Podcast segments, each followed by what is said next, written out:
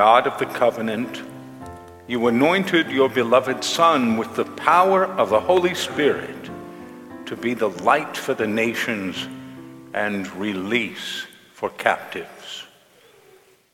Grant that we who are born again of water and the Spirit may proclaim with our lips the good news of his peace and show forth in our lives the victory of his justice. We make our prayer through Jesus Christ, your word made flesh, who lives and reigns with you in the unity of the Holy Spirit, God, forever and ever. The prophet Isaiah sees the Spirit upon the Lord's servant who will proclaim the good news to the poor, freedom to prisoners, and joy to those in sorrow. A reading from the book of the prophet Isaiah.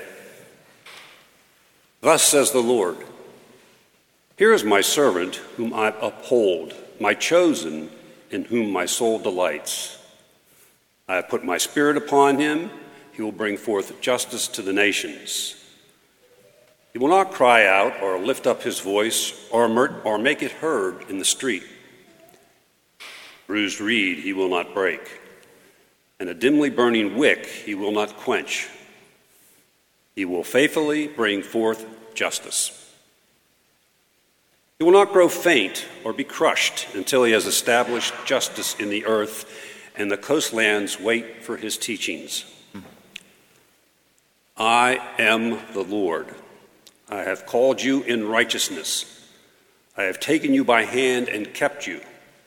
I have given you as a covenant to the people, a light to the nations, to open the eyes that are blind, to bring out the prisoners from the dungeon, from the prison, those who sit in darkness. The word of the Lord.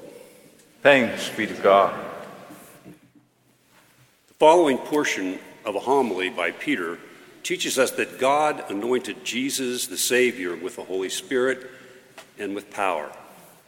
Jesus is Lord of all, and he brought healing to all who were in that grip of the devil. A reading from the Acts of the Apostles.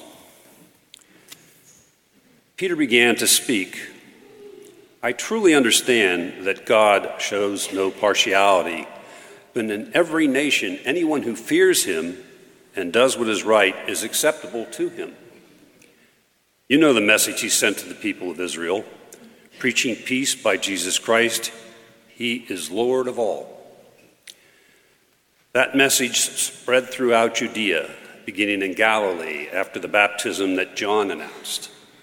How God anointed Jesus of Nazareth with the Holy Spirit and with power how he went about doing good in healing all who were oppressed by the devil, for God was with him.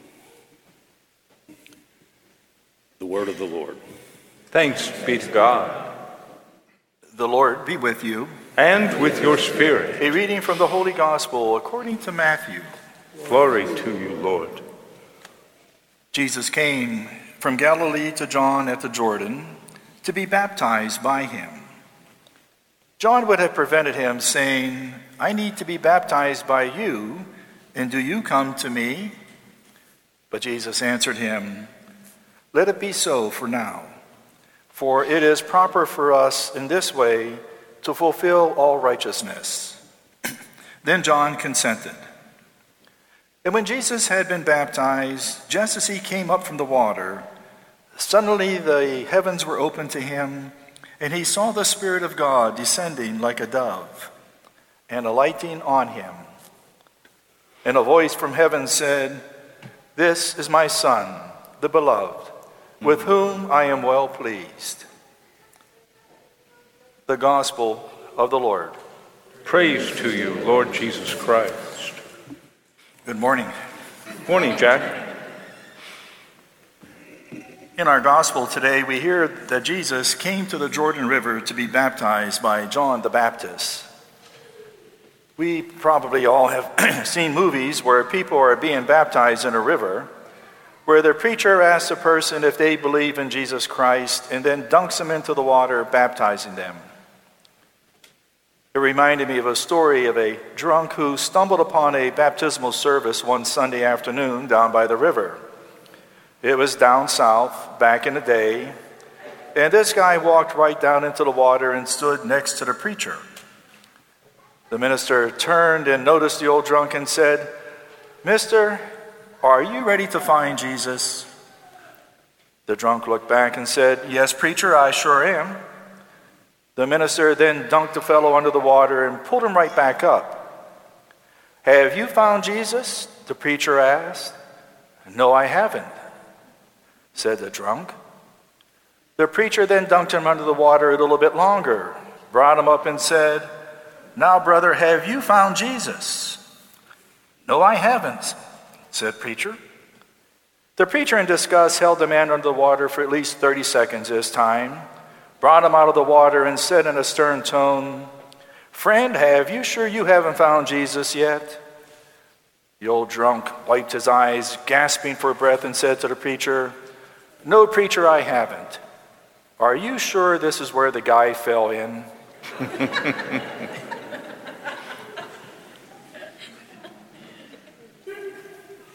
in our gospel today, we listen to an important event the baptism of Jesus. So important that all four gospel authors found this event so inspiring and so important that they included it in their gospel. Jesus' baptism is the inauguration of his ministry. It was his coming out party, his grand opening, so to speak. At his baptism, Jesus was anointed by the Holy Spirit and empowered to begin his mission. And at our baptism, we are anointed and empowered by that same Spirit. Jesus was baptized to lead us and to reveal to us who He is and who we are to become through our baptism. Last week in his homily, Father Charlie gave plenty of examples of how we can live our baptism from the ministries we do here within our church walls to the ministries we also do outside of them. And yet, it is sometimes ironic that for most of us as Catholics, the day of our baptism is not something that we remember. Most of us were infants when we were baptized. Our parents brought us to church. Usually, we were dressed up in some special white baptismal garment, and almost always lots of pictures were taken. They took pictures of us with our godparents. They took pictures of us with our grandparents. They took pictures of us with the priest or deacon who baptized us. We may not remember that actual event ourselves, but thanks to Kodak and Polaroid and Nikon and now the cameras on our phones, we've got pictures to prove the event took place. Those pictures make our baptism that much more real for us especially for those of us who can't remember that far back. And yet, how important it is for all of us to remember our baptism. That's a big part of this feast day today and for every day. Today we celebrate Jesus' baptism and the beginning of his public ministry. But today demands that we also remember our own baptism and the beginning of our own walk with Christ. When you come into the sanctuary, you dip your hands into the baptismal font. What you are doing, you are renewing your baptismal promise when you say, name of the Father, and of the Son, and of the Holy Spirit, Amen. Today, then, begins a perfect day for you to get out those pictures of everyone's baptisms. Watch the old video or those old movies. Dig out your baptismal candles. Talk to your parents, your children, or your godparents today about your baptism. And speaking about godparents, with a show of hands, how many of us are godparents? Look around. That's half the church. So, to you, godparents, you should strive to be the best godparent you can be for your godchild. You were selected by the baby's parents to be there to assist them to help their children grow spiritually closer to God. Pray for your godchild. Don't be a stranger to them. Don't miss the opportunity to truly be a godparent in your godchild's whole life, not just at their baptism. Be a good example for them. Remember that your first responsibility is to lead them to God through whatever means you can offer.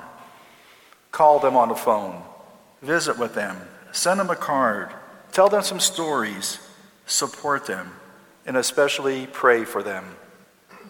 God children are gifts to us and should not be forgotten, so don't disappear from their life.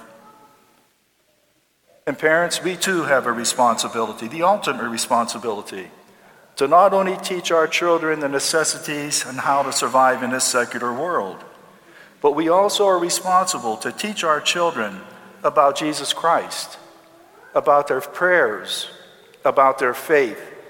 And it all started when you brought them in for baptism.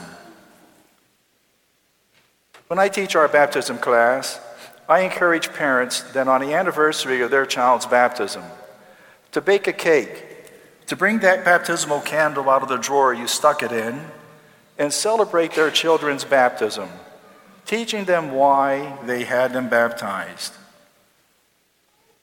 Joan Wagner, who is now heading our baptism class, shared that when she and her husband AJ were going to have their daughter baptized, their pastor asked them to write a letter to their daughter explaining why they were having her baptized.